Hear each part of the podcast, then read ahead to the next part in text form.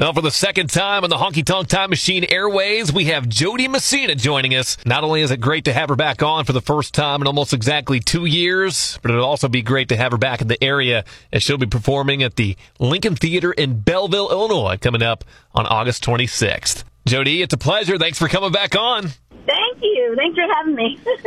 yeah, and you know, last time we talked, it was still COVID lockdown time. Since then, you've been able to get out, you've been able to do some shows, you're coming to our area soon. How's it felt to be back in the swing of it? Oh my gosh, grateful, very grateful. The crowds are just huge. They're huge and enthusiastic. I know they're enthusiastic, and every show is a blast. I mean, a band walks off the stage and they're like, "Geez, this is like so fun." Like, "Yeah, it should be." Absolutely, it should be fun. And you, in particular, have been. I guess critically acclaimed for putting on an enthusiastic and energetic show, but this one obviously is in more of an intimate setting.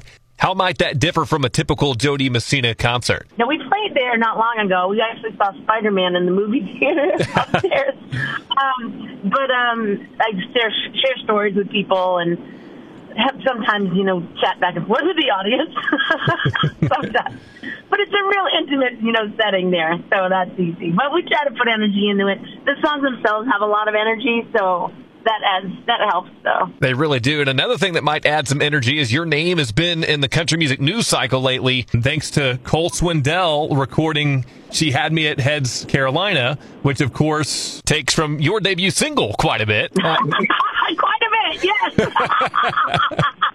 did you know before the rest of us that that song was going to be released? And if not, what did you think when you first heard it on the radio? I did know about it. Um, the songwriters of Heads Carolina Tails California had texted me and said, "Hey, I just wanted to make you aware that this is going on," and so they wanted to, um, you know, just so I wasn't like blindsided by it.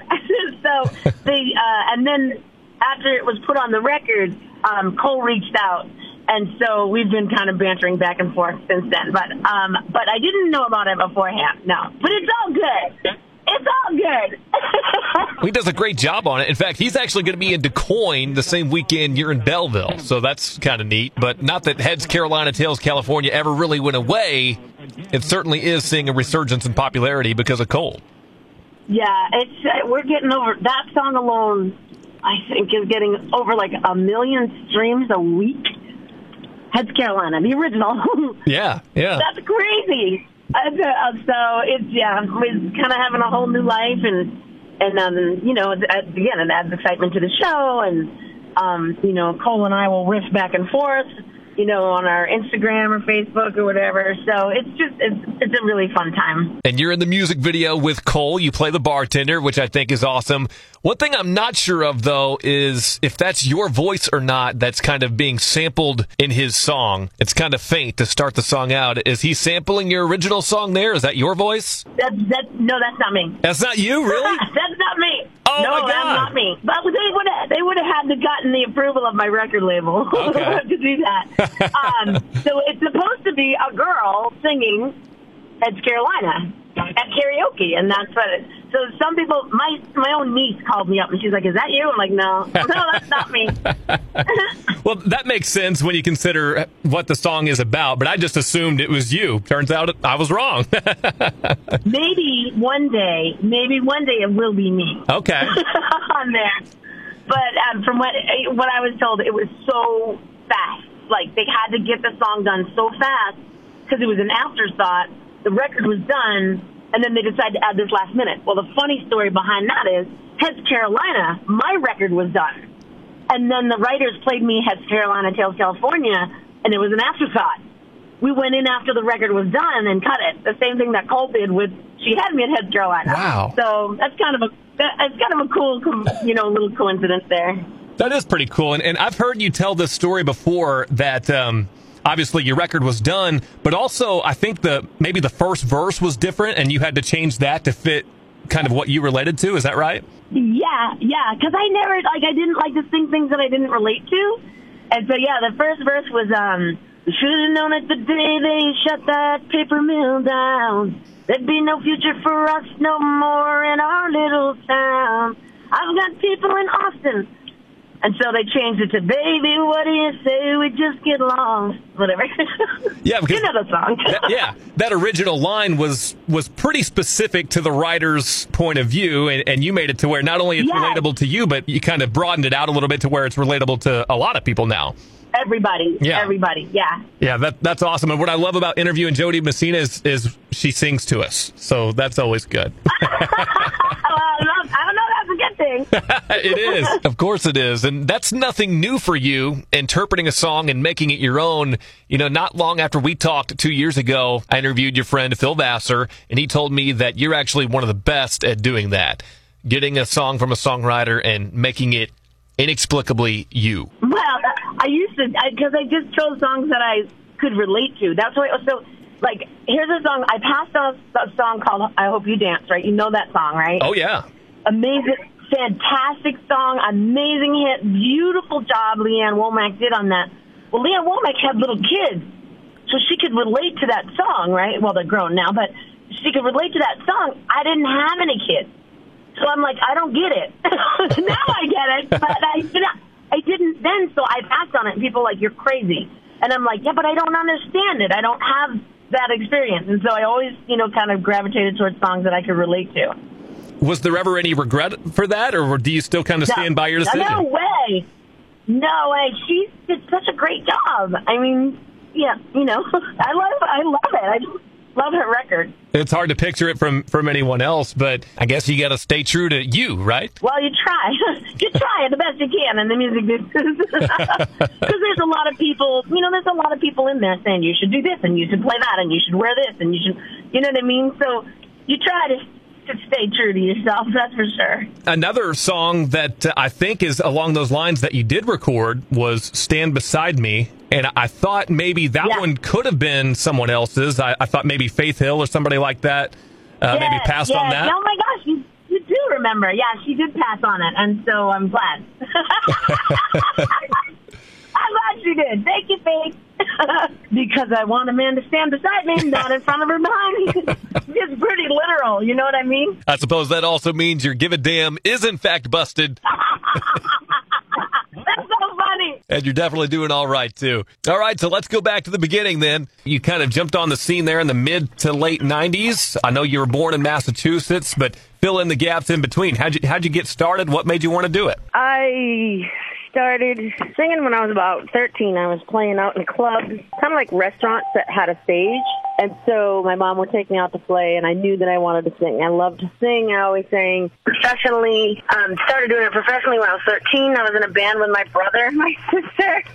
And then we hired a guitar player, and I played through high school. And then after we graduated and everybody else went off to college, I decided to move to Nashville and try to get a record deal. So growing up outside of Boston, you know, how prevalent was country music in your youth? Was it something that you listened to quite often? I was exposed to all kinds of music. Um, and so, and I still listen to all kinds of music, but uh, the stuff that, that I chose to sing and perform was strictly country. And then as I, you know, became older, once I became older, like, you know, when I was 14, um, I decided, you know, that was really what I loved because country music talked about my life and what I was going through, and, you know, a teenage girl and, oh my gosh, someone else understands the way I feel, and you know, so I gravitated towards that, and that's kind of why I chose country as a format. All right. So that being said, who did you enjoy listening to the most as you were growing up? Oh gosh, when I was little, it was um, Reba McEntire and the Judds in Alabama, and Hank Williams Jr. all those guys are out when I was little. Now, where does Dottie West fall in there? Because when 1999 rolled around, you decided to cover her number one song, "Lesson in Leaving," and you did well with it. Well, you know, she was out um, before. Uh, she was out before then, and but that song was brought back in a in a story about her life. And Tim McGraw and I um, had both seen it, not together, but at the same time, we watched it at our houses, and we were in the studio at the time. And he's like, "Man, you know, did you see that Dottie West story?" And I said, "Yeah." And he's like, "That song, Lesson in Leaving, that sounds like you." And so we went back and listened to it, and I was like, "Yeah, yeah, it does." actually. and so that's how we decided on cutting that one. It's funny because when I heard it at the time, I was probably a, a a young teenager, I didn't even know that Dottie West had recorded first. I thought that was a Jo Dee Messina song, and I thought the same thing. I was like, yeah, that's that's Jo Dee Messina. So it wasn't until later that I found out that Dottie did it first. I know. Well, I wasn't around when she did it, but um, but you know that that her life story really brought that back to being current, and I was just like, yeah, that's cool, man. Let's do it. So you make it to Nashville, and your your first single, "Heads Carolina, Tails California," it does so well for you. Ends up being a huge hit, and, and you have arrived. What was that time like when uh, when you had a song out on country radio for the first time? It was surreal um, because I had always listened to country radio, and other people were on it. To be played on radio was like the pinnacle of my lifelong dream. You know what I mean? So it was real. It was surreal. And then I don't think, as an artist, in that point in your career, you ever think you made it. You get to play in the game, and then you keep trying to stay in the game and stay in the game. At that point in my life, now looking back at that, um, I think it was hard to grasp because life itself was moving so fast at that point. By the time your first single comes out, you're already like touring in the midst of radio tours, interviews, uh, appearances, autograph sessions. You know what I mean? And and it's chaotic. And I almost wish you could slow down the clock. You know what I mean? It was you never got a moment to be, you never got to be in that moment. You were always looking ahead. What's the next single? What's the next record? What are we going to record? Where are we going to put this one? When are we going to release it? Sure, and things are going so fast, in fact, that you had a pretty prominent artist actually want to cover that song right away. I understand Garth Brooks was interested in covering it. I was like, no, no one will ever remember I recorded it if he records it. I was devastated. Oh, goofy kid I was. But um, anyways, in the kindness of his heart, he didn't let it go at that point in time. He let me have. It was my only like single. And so I was like, oh my gosh, you know, my career will be over because no one will ever remember I recorded it and Garth records it. You see, I didn't realize that the way the article read. I thought it was later in your career. So yeah, I mean that's your only single out on radio, and Garth wants to cut it. I mean, I get it. It was the only like hit song I had at the at that point. and so I was like, oh no, you know, oh, how am I going to tour or whatever? Because I will. People will forget that I recorded this song. So anyway. Well, I can definitely see where you're coming from then. well, he's a good man. He's a good man. He gave me some grace at that point. he always gives me grace, actually, when I see him. So he's a good man. Yes, he is. Anybody who ever talks to me about Garth always has nothing but good things to say about him. Uh, next, I want to talk about your follow up single, which may surprise you to know is actually my favorite song of yours. Oh, golly. Just like Heads Carolina, Tails California, you're not in Kansas anymore. It comes out in 1996. Where does that one rank for you? I, you know, I forget about that song from time to time. Um, I think we had such a run with Heads Carolina when you're not in Kansas. I'm like, you know, people started poking fun of me and like, oh, she sings states, and I'm like, you know, oh, they think I'm a geography major, or, you know. So again, but it would all moved so fast at that point. Yeah, so that comes out right in your little whirlwind phase there, where you're still trying to catch your breath. But unfortunately, or maybe fortunately, you did get a chance to catch your breath after that because 1997 wasn't as successful for you. You had a couple of songs out on radio, but they didn't do a lot. And it may have actually been the best thing for you because you regrouped and put out three straight number one singles and set a record as the first female with three straight multi week number one hits. But that felt pretty good. Yeah, you know, again, still working, still working hard, and the, the, the still on the wheel and trying to keep things moving. And during that quiet time, it was frustrating because you know you're you're having people are making decisions, musical decisions that are not musical people. Not all of them are, and so they would like that. There was a lot of chokes in in my career because it'd be individuals fighting over what's a hit single. That's not a hit single. This one is. No, that's not. This is. That's not. So we didn't pick. That was left up to a staff. So to make a record for me was brutal because the song had to get through like 12 people. And, you know, everybody had an opinion and everybody wanted to be the one that picked that song. And so it took forever to just put a record together. Two of those three songs that I mentioned were actually written or co-written by Phil Vassar. Yeah, thank heavens for Phil. He's I'm all right and bye bye. Bye bye was a song we just saw him a couple months ago, and he's like, I never heard that as a as a, song for a girl. I remember you saying that. He's like, I could never imagine that, and he tells that story too. He's like, that's not a, that's not a song for a female. And of course, now you people like, I didn't know a guy could sing that song. but um, the original line is the, the first line of the song. Girl, you sure look pretty there, standing in the doorway in the sunset light. And uh, we changed it to, boy, you sure look good there, standing in the doorway. So it was that one, and then there was I'm Alright, which Phil did not have a record deal at the time. And he kept saying he was going to save it for when he got a record deal. And I was like, dude, you don't have a deal, and I love the song. Can we just record it, release it, and blah, blah, blah. And it, that took some conning. I, I I bugged him ruthlessly for that song. And he, he let up. He gave it to you, huh? He did. He did. And here it is years later. We're still dear friends. well, and you've got some good friends in this industry and some friends with some pretty big names. The other one, obviously, being Tim McGraw. Obviously, he was big in, in you signing, I think, with uh, Curb Records there early in your, your career. Can you elaborate on that relationship, how it got started, and, and where you kind of stand with Tim today? Um, he was working with my producer, Byron Gallimore, who was not my producer at the time. Byron heard me on a radio show singing some live performance or whatever and contacted me.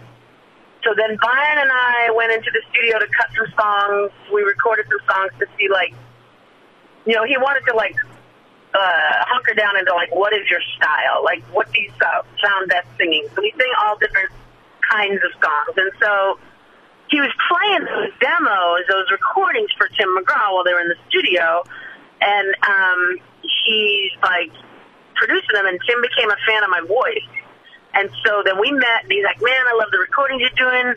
And we kind of became, you know, like acquaintances that way. And I'd always see him at Byron's office when he was recording, or when I was working down there or writing. And uh, we just became friends. And so after he had success with Indian Outlaw, 300 years ago, he's like, you know, I'd like to help Jo Dee. I'd like to produce the stuff that you're doing with her. And so he came in to co-produce my fir- well, my my records.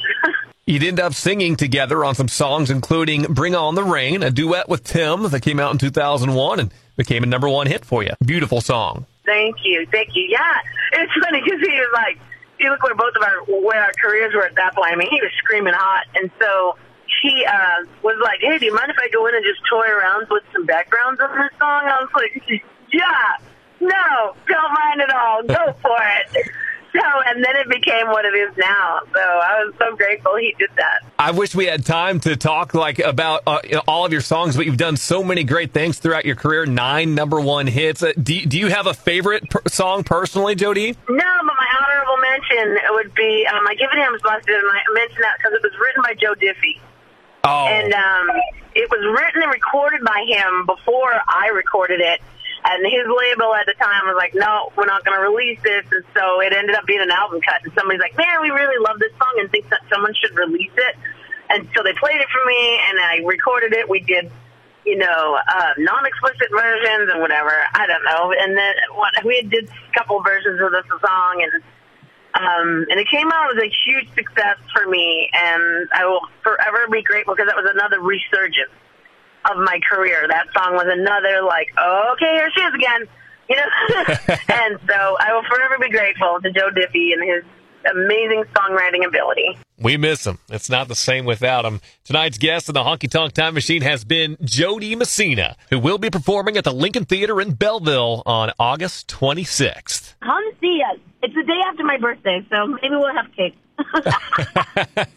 She had me at There'll Be Cake, ladies and gentlemen. Jo Dee Messina, Lincoln Theater, Belleville, Illinois, August 26th. Tickets remain available at K103FM.com. Jo Dee, we can't wait to see you. oh, I can't wait either. We'll see you soon, friend. Take care, Jo Dee. Bye bye.